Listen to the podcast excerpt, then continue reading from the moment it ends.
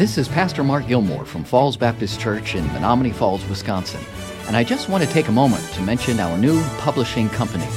On to Victory Press is a ministry of Falls Baptist Church, providing print and digital resources to help Christians strengthen their walk with Christ.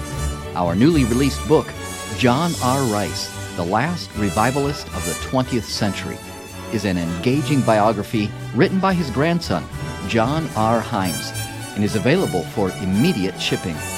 On to Victory Press is dedicated to providing biblical resources to equip God's people both individually and corporately to walk with Christ and to teach others to do the same.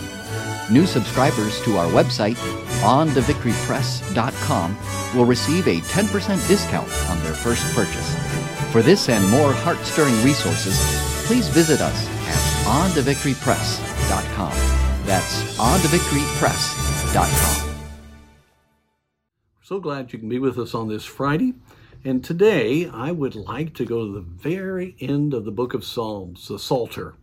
It begins with uh, a wonderful preface, Psalm 1, about the blessing of the man that walks with God and the curse upon the man that does not.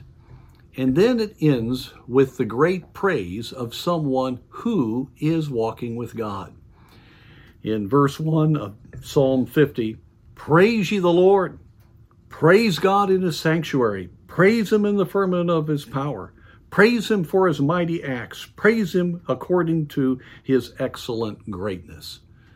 Here we have in this short psalm of six verses a full hearted, powerful praise to God. And so we're to praise God in His presence in the sanctuary. We need to praise Him because we can fellowship with Him and we know Him.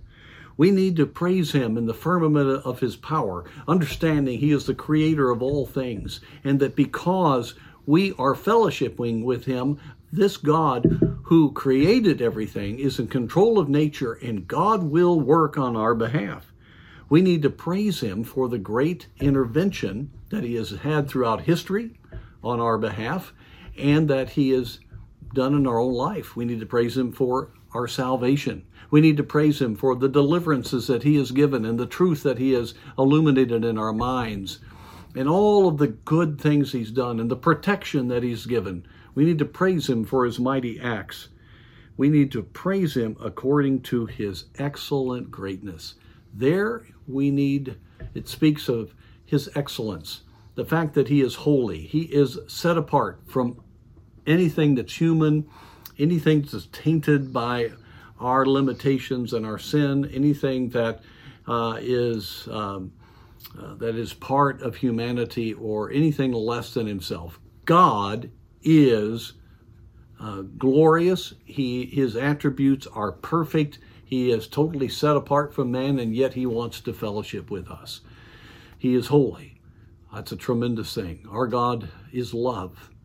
Our God is merciful, long suffering, gentle, good, patient.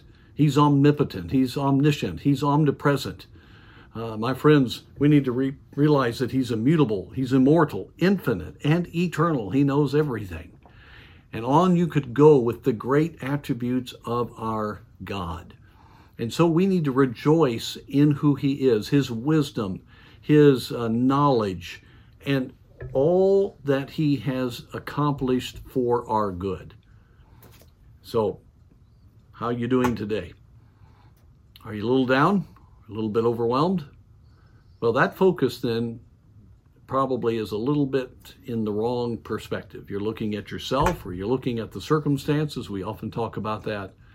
Why don't you take a few minutes and praise the Lord? Verse 6 that finishes that psalm Let everything that hath breath, praise the Lord. Praise ye the Lord. And I'm telling you, the very act of praise will change everything. You can trust your God. When you think about who He is, then why are we worried?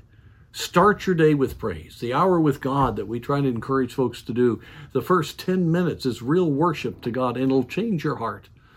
And all throughout that time, you're thinking and meditating upon who your God is. So, as I finish this little talk with you, why don't you take a couple minutes and praise the Lord?